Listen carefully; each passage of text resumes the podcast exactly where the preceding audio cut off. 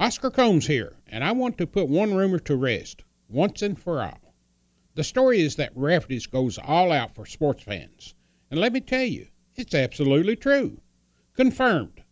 And fans love Rafferty's right back because the food is so terrific. Serve fresh, serve fast, serve friendly, lunch or dinner. Rafferty's menu is jam packed with all your favorites steaks, prime rib, chicken, ribs, delicious dishes in generous sizes that really satisfy the appetite. So come hang with the sports crowd at Rafferty's. It's the tastiest place in town.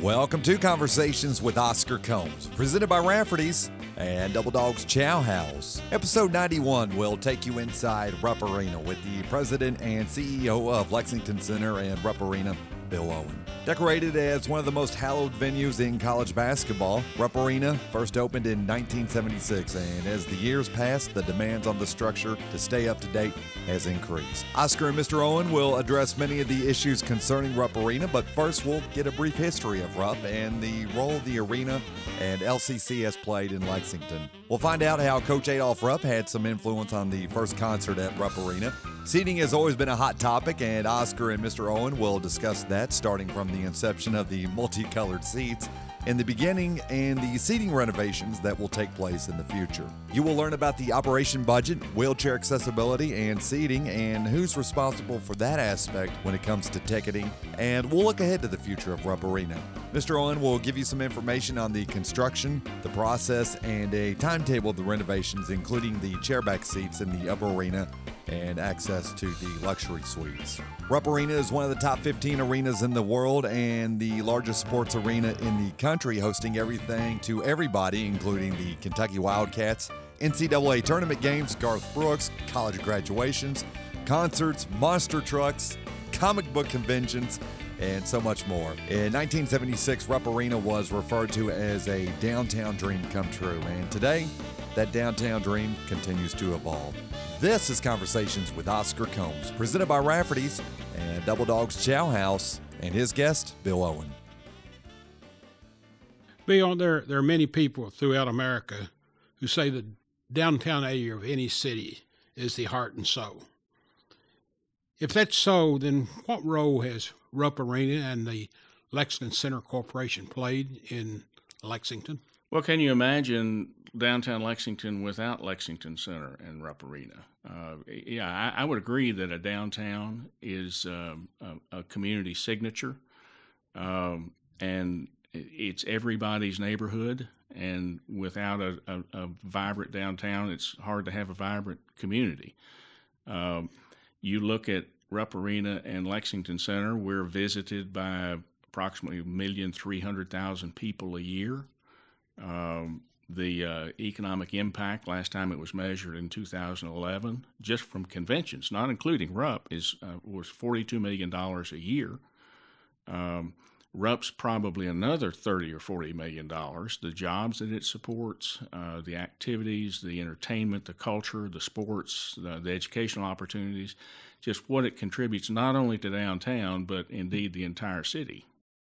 Rupp opened in 1976. I 1976, think I think November 1976, as I as, as I recall, the, the, opening game was against Wisconsin, and Correct. and that time the, the Cats beat them. uh, the, the planning started many years before that, though.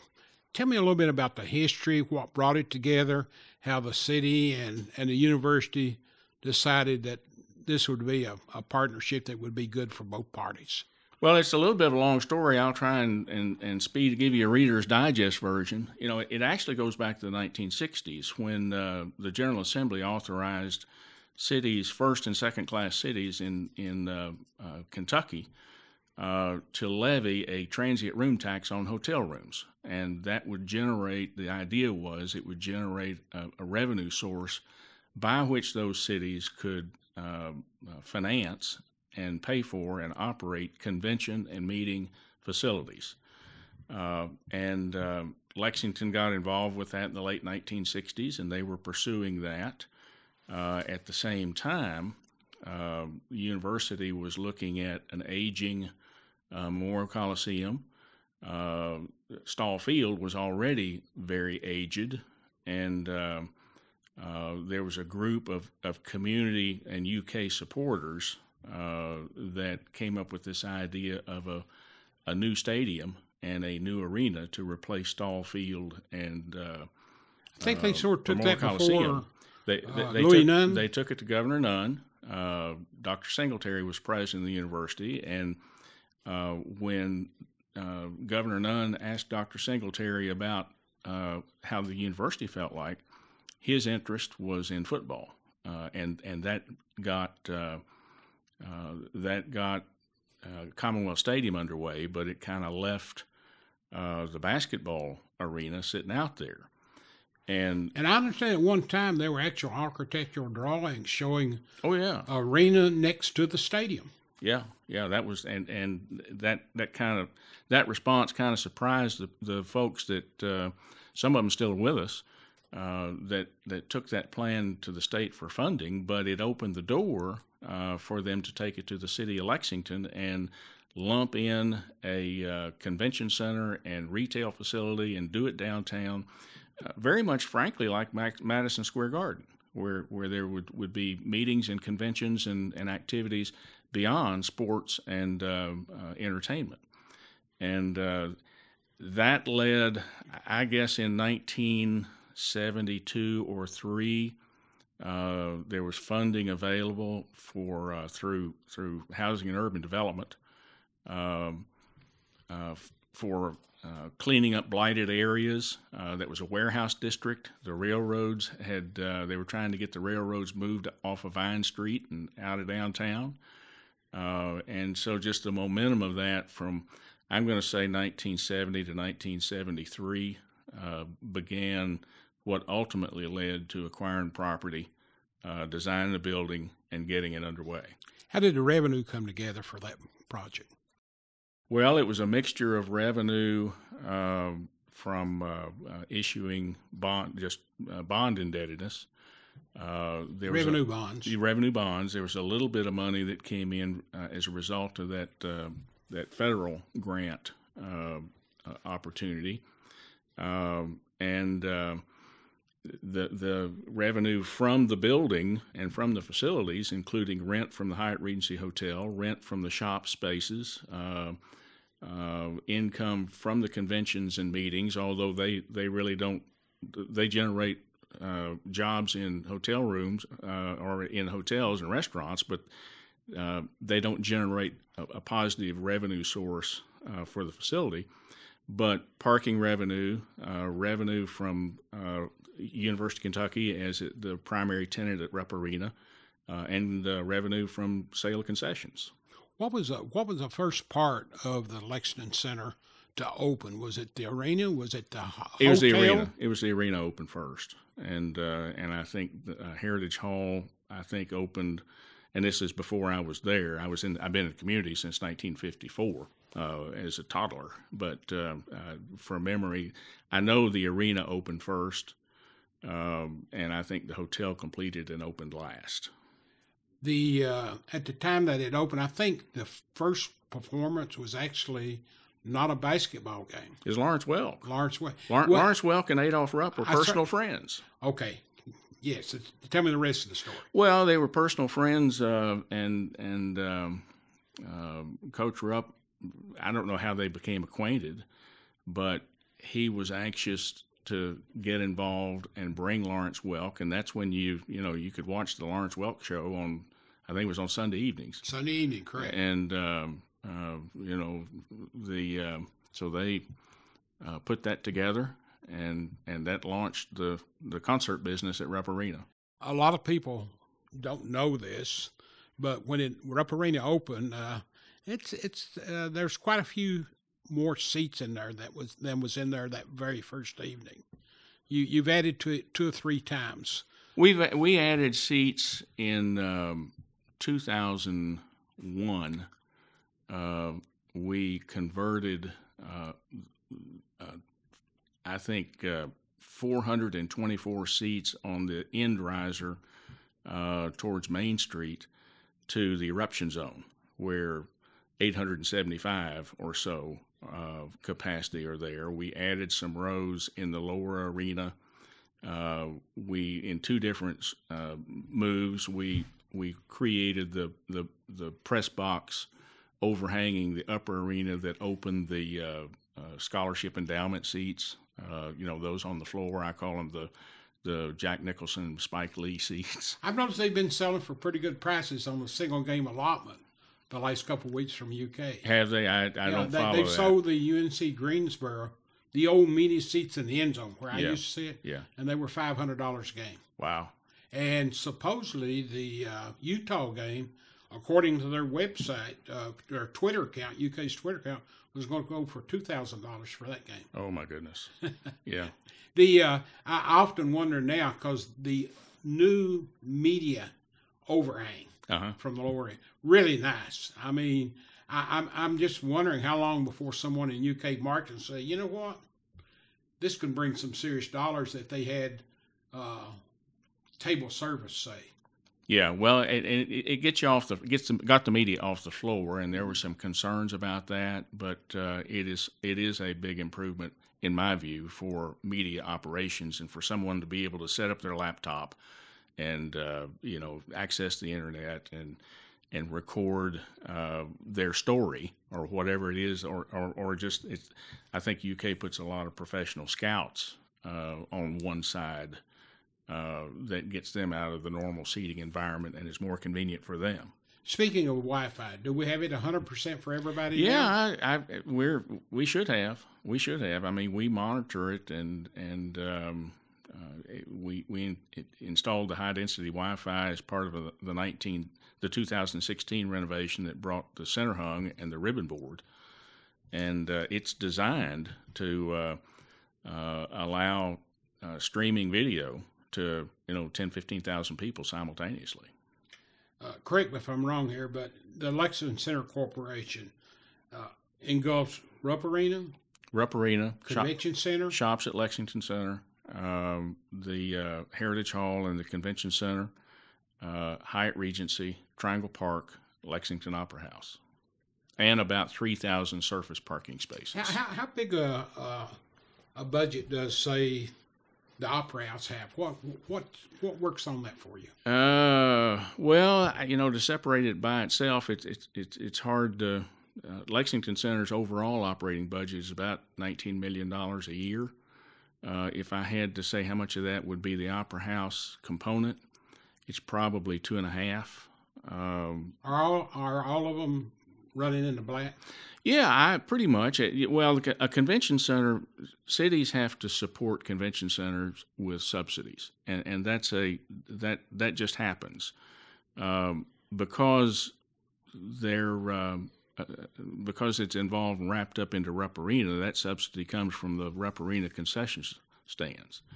Uh, you know, the city since 2000, the city has not had to fund any money from the general fund into into Lexington Center. Now we do receive a, a portion of the bed tax, the transient room tax, but um, uh, in 2006 there was a, a renovation uh, that we conducted at the Opera House. Uh, the Lucille Caudill Little Foundation gave us a $500,000 grant, but it was a matching grant, and the city uh, matched that uh, with $500,000 to support that renovation. Uh, we did a capital campaign and raised another $400,000. So the city's $500,000 was matched almost two to one. Um, and um but other than that, the uh, the city has not had to, for the last 18 years, routinely put money into Lexington Center. Uh, with the project that we're uh, put together now with our, uh, you know, people call it a renovation. It's not a renovation; it's a convention center replacement. Um, and maybe we can go into that a, little bit further. Um, this the city did put in thirty million dollars into that three hundred and five million dollar project, along with sixty million dollars from the Commonwealth. So, in terms of supporting capital uh, projects, the, the, the city's been very involved with Lexington Center over its 43 year history. But operating standpoint, it's kind of designed to, to pay its own bills. There been a lot of improvements over the years at Rupp Arena, particularly when you get into uh, people who come with handicaps. Uh, you had some handicap things down on the floor originally, but you didn't have the areas up above the lower level where they come in and seat. No, we've we've expanded accessible wheelchair seating. Uh, we've really improved mobility. Um, uh, challenged uh, with uh, you know retractable armrests on the on aisle seats and, and things like that. Uh, but um, we take that that responsibility seriously. I have several people from time to time that ask me about that. Is that a responsibility of Rupp Arena or UK as to how you apply for those type seats and how they're awarded? Uh, that's UK for UK basketball games. It's it's uh, Lexington Center and Rupp Arena for everything else. Uh, if if the everything else like concerts, we've always got the floor uh, to accommodate uh, wheelchair accessibility as well. Uh, the but in terms of how it's ticketed for UK games, that's UK's ticket office. How about parking? Uh, parking has been uh, kind of mixed. Uh, the uh, uh, we're moving in under the new right to use agreement that we've entered into with UK uh, last spring. we are moving to a more transitional where where UK has a control of more of the parking. But even for game days, you know, we've got parking obligations to Hyatt. We've got par- parking needs ourselves for employees and and uh, game day personnel. Uh, so uh, UK uh, controls a a an amount of parking, but not 100% of the parking. And once uh, their amount is satisfied, then it's public parking, uh, just like it has been for the entire history. In into the current remodeling or however you want to call it, as far as Rupp Arena is concerned. Give me a give me a little bit of an explanation on what you're actually doing and a timetable as to when each step will be met. Well, I guess the first thing that happens we we've already accomplished a significant amount of improvement with the the technical technology. Uh, the digital media, the center hung, the replaced Bertha, the the sound system, and uh, uh, put in the high density Wi Fi. The next thing you'll see inside, following uh, uh, the FFA, Kentucky FFA chapter meeting next June uh, 14, 2019, the arena will close down until uh, October 1st to convert um, about 8,000 seats from bleachers in the upper arena to 5,200 chairback. When you say convert 8,000, how many current seats are in the upper deck? Well, thirteen thousand. No, the the uh, the upper arena now thirteen thousand sixteen. Uh, after the conversion, it will be ten thousand four.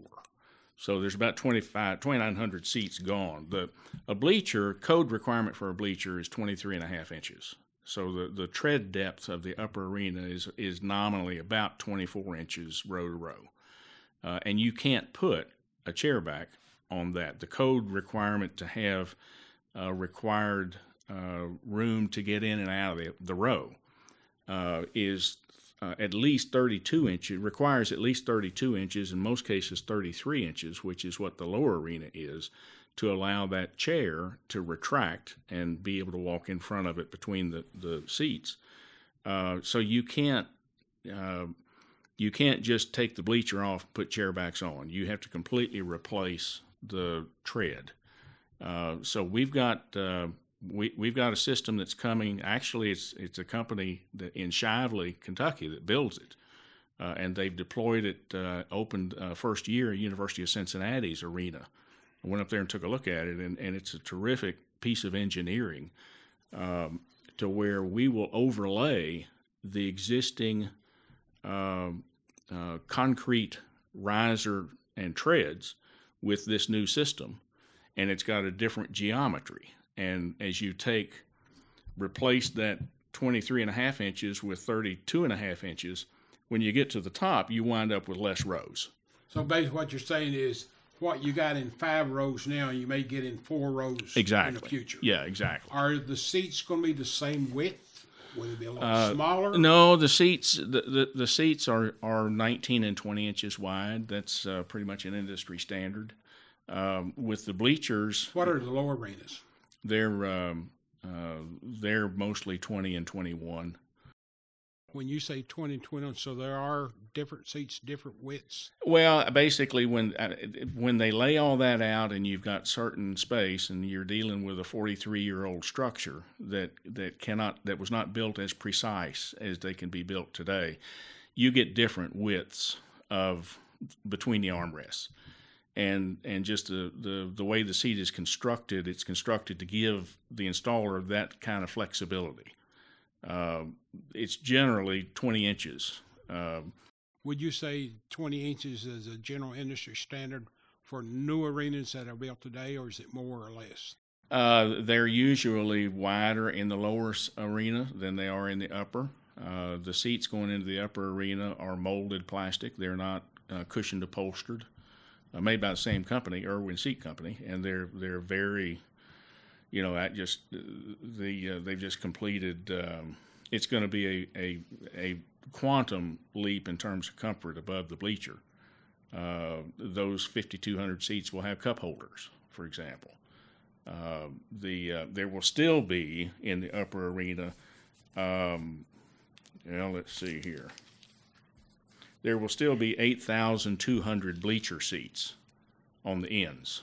Uh, Speaking of that, were were you revenue challenged as far as budget and turning them all into chairbacks, or were there other really challenges? what really what drove that was capacity.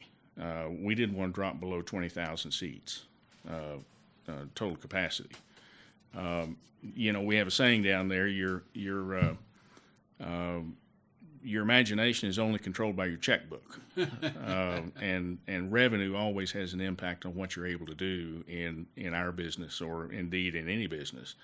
But what drove that uh, was really more, uh, really more about uh, uh, capacity, and it's something that I've wanted to do. You know, we did a a, a pretty major renovation to Rupp in 2000. We changed out the orange and yellow and Florida and LSU colored seats and Tennessee colored seats, put in all blue. Well, let me ask you this because I've been asked this many times.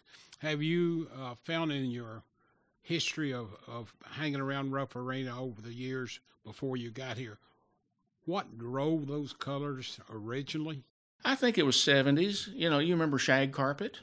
You remember shag? You remember burnt orange shag carpet? I remember burnt orange ever since I knew there's a state called Tennessee below us. Yeah, I, you know, I think that it, I think that it was a '70s color palette that a, that an architect from so many, some designer from the West Coast an architect from, an architect from Minneapolis, Ellerbe Beckett uh, Architects. They came up with the color scheme, and and everybody. And I remember walking in the first time. I said, "Why in the devil they put Tennessee colors in here?" And and all of the uh, the the air ducts and the the ceiling support towers were red. Uh, so it took me a while to get all that color out of there and get it all blue, but but finally got it done.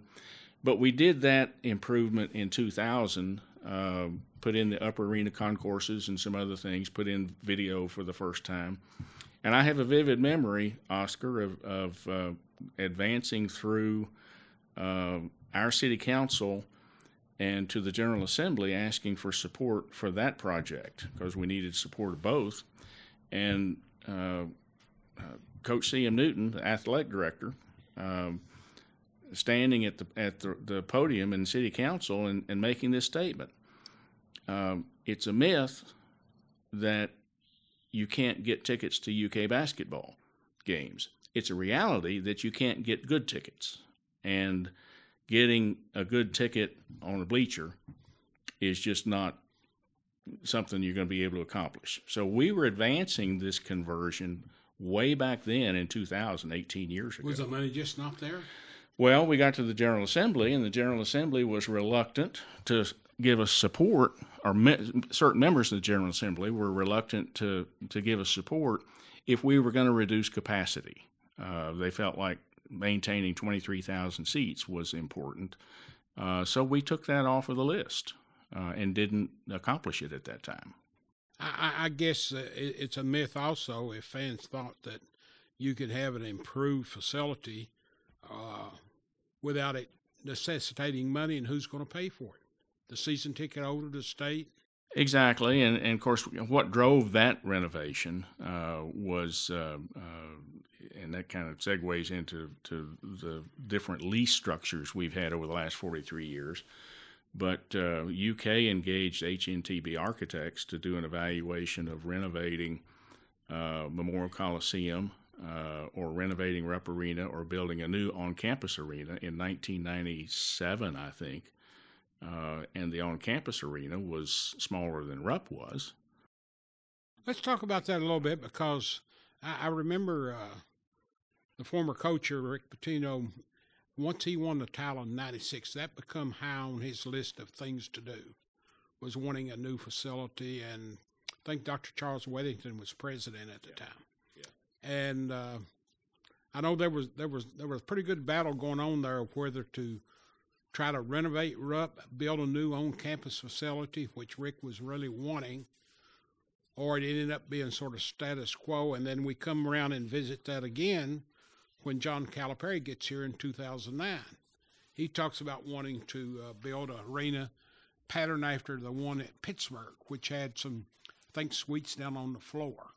So I guess you all sort of been hit with this. I say you, or, or the city council, or the uh, LCC board uh, about what you're going to do to the future, and you've come up with this now. What is our timeline for when everything's going to be done? Well, I'll give you some, some key dates. Uh, of course, we're under construction uh, now, and and you can go to the to the man off Manchester Street and Oliver Lewis Way and just see a, a massive uh, uh, construction underway, relocating sanitary sewer uh, storm sewer, Windstream, Columbia Gas, um, uh, AT&T, Kentucky Wired, and, and just a huge amount of excavation, actually boring underneath the south abutment of the Jefferson Street Bridge, which has been removed, uh, boring underneath Town Branch, where it is in the box culvert there in that big parking lot. Uh, and all of that's underway. We target uh, beginning of next season, November 1, to have some amount of the uh, hospitality club areas uh, on the west side of the arena available for use. Uh, the next big thing that comes along would be May of 2020 with delivery of the new 100,000 square foot exhibit hall that is at the High Street level attached to the arena at the concourse level. Um, the next milestone is delivery of some of the ballrooms, the uh, new convention center kitchen, and uh, uh, some of the meeting rooms, uh, and the new grand ballroom and lobby on Main Street next to Mary Todd Lincoln, October of 2020, and then full project completion November 2021. So we're about three years off. When when will we see the chairback seats the chairback seats should be available for use uh, beginning with next season. Uh, uh, November. Words, November. They, they, should be ready for 19. Madness. They should be ready for Madness 19. Yep. Um, what happens to the Civic Center shops? The Civic Center shops actually, uh, with Phase Two and and with retirement and uh, uh, other things going on, the Civic Center shops are down to Kentucky Corner, Old Kentucky Chocolates, yesterday's Sunset Strip, uh, Arby's, Subway, and I think that's it. So there there are three or four food and beverage merchants, and and only Cat Couture opens just during the season, but only two full time shop spaces. So essentially, they've already gone. Uh, you know, Lexington Center, because Lexington Center got involved as in, in the retail landlord business, taking over, uh, as I said previously in uh, in '91. Um, they never just running a retail establishment is was never in their primary business model. And if you think about it, the largest retailer on the planet doesn't even have a store. Uh, so it doesn't make sense for us to pursue a retail component with our facilities. We we operate we want to operate the arena, the convention center, the opera house, and support activities for that. So the shops will go away. However, there are a couple of spaces in the new plan for uh, casual uh, dining, uh, food and beverage, and maybe a convenience, you know, sundries uh, type shop. Let's talk a little bit about the suites, the luxury suites, Okay. what they really are, what they're perceived to be, and what the general public understands being. Well, there are four of them. Uh, uh, all but one will be available for use for uh, everything else from you know uh, Tractor pulls or whatever. Well, no, yeah, yeah, they'll, they'll be available if if if we want to do a uh, you know a, a an activity uh, prior to a concert, uh, hospitality activity prior to concert. If a convention wants to come in and use one of them for a reception or a meeting, uh, they are different sizes. Three of them are on the west part, uh, west side of the arena, um underneath the uh, uh, new exhibition hall, and will be accessed from either the parking on that side underneath the exhibit hall, or um, from the concourse. And you can go to uh, www.lexingtoncenter.com and, and look at diagrams, look at pictures and images of the new project uh, that or rupparena.com. There's a, a live webcam where you can actually watch the construction uh, being conducted 24 7. So, uh, um, but, and they're different sizes. Um, they, uh, on game day, they will be uh, used by the university uh, and at their discretion, and, and one of them uh, will be like you like UK's locker room. It'll be off limits for us to use, uh, but the other three will be able to program for other activities. But it's an idea of a uh, of a a bunker club. They, they refer to them as, as bunker cu- clubs, but you can think of it as a as a uh, um, uh, stepped up hospitality area. But none of these will you be able to look through a glass and see the actual no, floor? no, you will not. You will not see your your connection to the to the seating bowl itself will be. So you'll have to be walking video. through a clearance area to show your ticket to get back into the arena. No, no. Once once you're inside the club on game day, you're inside ticketed space. Oh, okay. So you have to have a game ticket to get in there. Is that what you're saying? You will. Well, now that'll be at the discretion of the University of Kentucky. Uh, but but the idea, uh, the way that it's laid out with where we would put magnetometers and ticket takers and access, if you want to go to the club uh, from outside, uh, you would go. You, you would have to surrender a ticket to be scanned. Uh, if you're already in the arena, you've already surrendered your ticket to be scanned.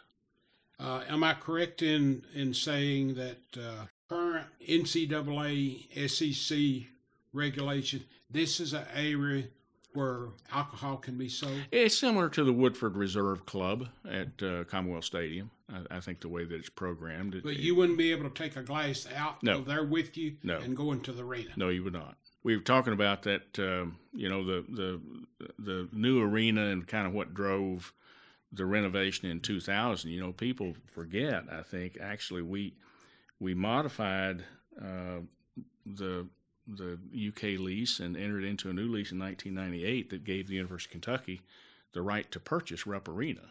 That was one of the things that they were looking at, and uh, they got an appraisal. Um of uh, or the, as a provision provided, the University of Kentucky got a provision, got an appraisal on Rupp Arena of uh, five million nine hundred thousand dollars. And your And- appraisal? Lexington Center got an appraisal, uh, assuming UK is a tenant, seventeen million eight hundred thousand dollars, and assuming UK was not an, uh, a uh, uh, a tenant, twelve thousand or twelve million nine hundred thousand dollars, and we were at the point where uh, the two appraisers selected a third appraiser to try to arbitrate and meet in the middle somewhere, and within six months of each other, uh, Dr. Wethington stepped down as president. C.M. Newton retired as AD. Tom Minter retired as president of Lexington Center Corporation. And uh, Coach Pitino moved to the Celtics. so you had a whole different dynamic and a whole different bunch of people that were the players in resolving that. And uh, uh, Larry Ivy he wasn't particularly interested stepping into the new role with the burden of a new arena under construction. I think Dr. Todd was not interested in that role. Uh, we were already working on a $35 million expansion to our and renovation of our convention facilities, so we added $20 million for the renovation of Rupp Arena, and it kind of put all that to, to, to bed and, and quieted all of that um, At least for about 10 years. Yeah, well, it kind of quieted all that. And I thought, I, have often thought about, you know, for example, had, uh, had the University of Kentucky uh, owned Rupp Arena, the programming for other activities, we played Garth Brooks four years ago, and he played two shows on Friday and two shows on Saturday that was attended by over 70,000 people. And on Sunday was an exhibition game against Pikeville. And had the university owned it, would that have been possible? Most likely, no. Would that have been possible to book Garth Brooks for seventy thousand people to to experience and enjoy uh, a day before? A, they a probably game? wouldn't have the expertise to even make it happen. Well, no, I they they could do that. I went to when I was at UK from '69 to '73. I went to a number of concerts at Memorial Coliseum. Mm-hmm. Um, and uh, and and they but were not seventy thousand three days. Well, just the turnover, yeah. But but that whole idea of uh, of that, and, and occasionally the the idea of a of an on campus arena comes up. I'm I'm not naive to think that we would ever quiet that, uh, but uh, you know if if you think about the the burdens of operating uh, an arena and responsibility for arena, basically. U- University of Kentucky has enough to deal with with just game day activities, and uh, um, they're absolved from you know a, a lot of issues uh, operationally. At that time, you didn't have a Yum Center in Louisville. You still had Freedom Hall. Right. Uh, almost ten years later, give or take six to eight months, you have this to come up again when John Calipari comes aboard. Uh, but at this time, by now, you've got a new Yum Center that was just going into effect. And as the years came by, three, four later, it started coming out what kind of a deal U of L had in a lease agreement with the Yum Center people, which was very, very lucrative on U of L's part and very and much, very much a detriment to the Yum Center people trying to pay off the bonds. How much, if any, did that play a role in renegotiating the new current lease between Lexington and UK. Well, the original lease back in 1976, the most amazing thing about it is that first line this lease shall remain in effect for the University of Kentucky's 76 77 and 77 78 basketball seasons and shall automatically renew for an additional two year periods under the same terms unless either party decided not to. So it was a two year lease. I, I, don't know how they got Lexington Center financed.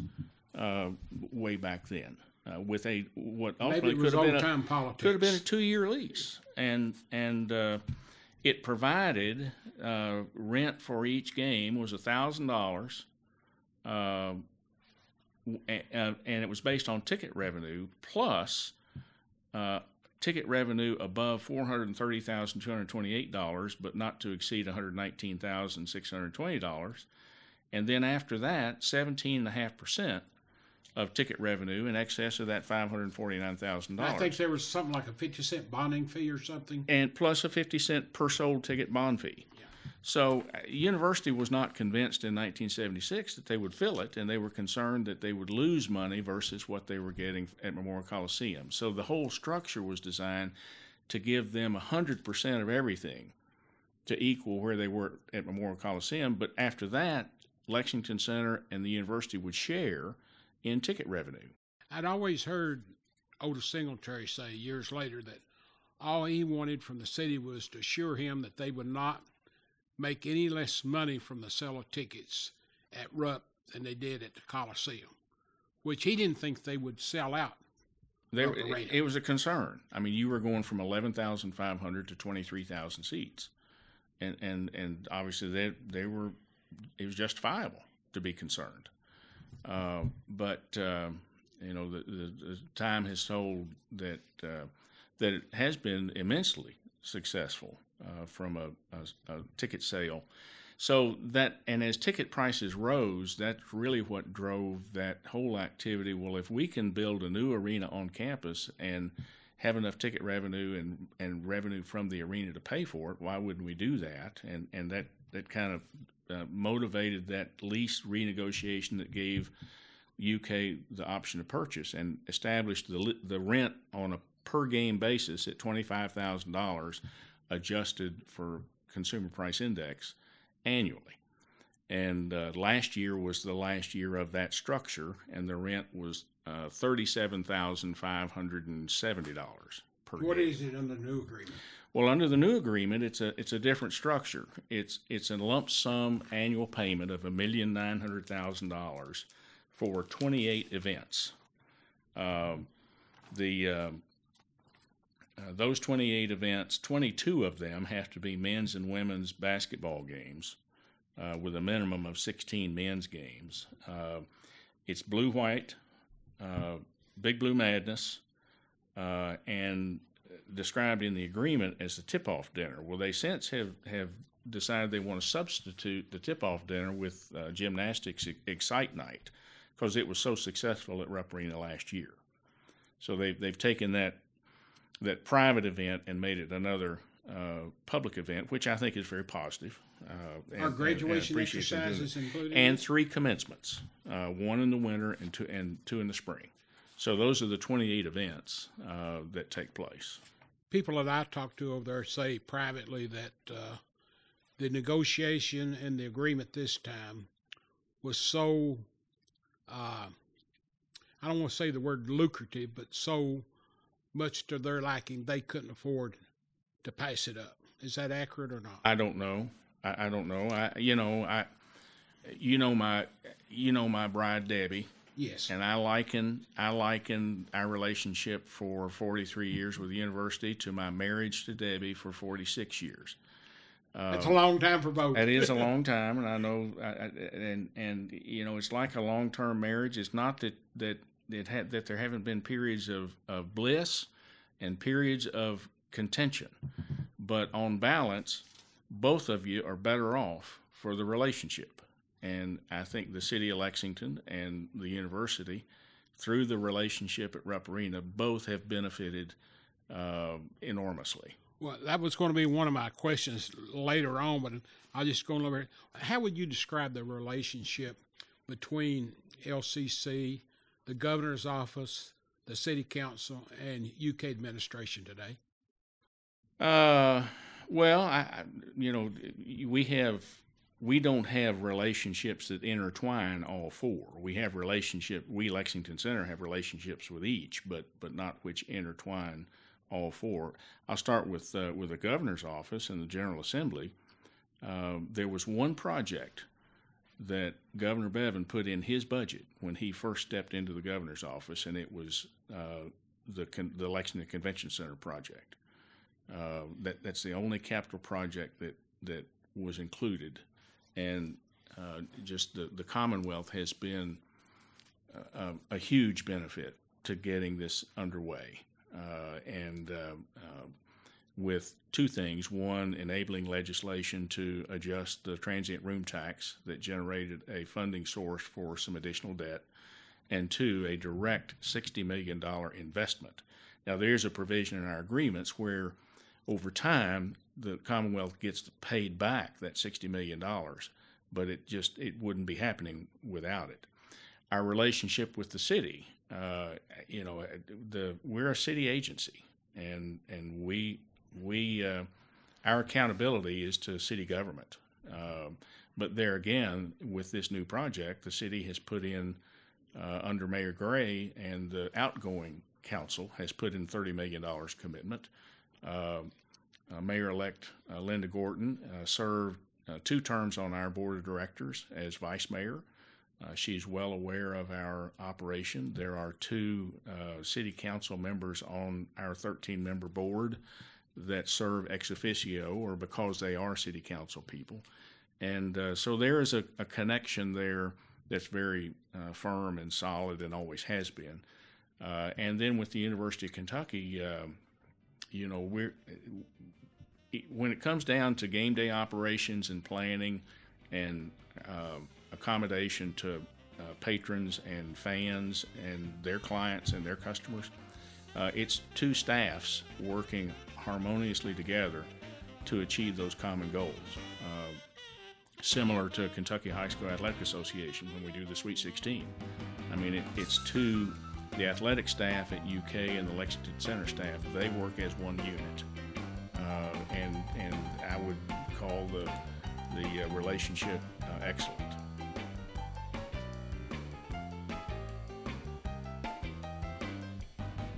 You've just finished listening to episode 91 of Conversations with Oscar Combs, presented by Rafferty's and Double Dogs Chow House. There's more with Bill Owen and Oscar coming up in episode 92 of Conversations, but I encourage you to go back and listen to some great episodes available to you.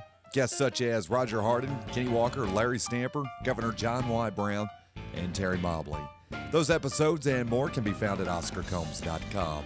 All episodes are also available for free on your mobile and home devices. Search for at Wildcat News on iTunes, Google Play, and Stitcher, and subscribe for free. The Big O on Twitter, he's at Wildcat News, trucking the cats. I'm Bill Robinson, and I thank you for listening to this episode of Conversations with Oscar Combs, presented by Rafferty's and Double Dogs Chow House. And as always, go Big Wood.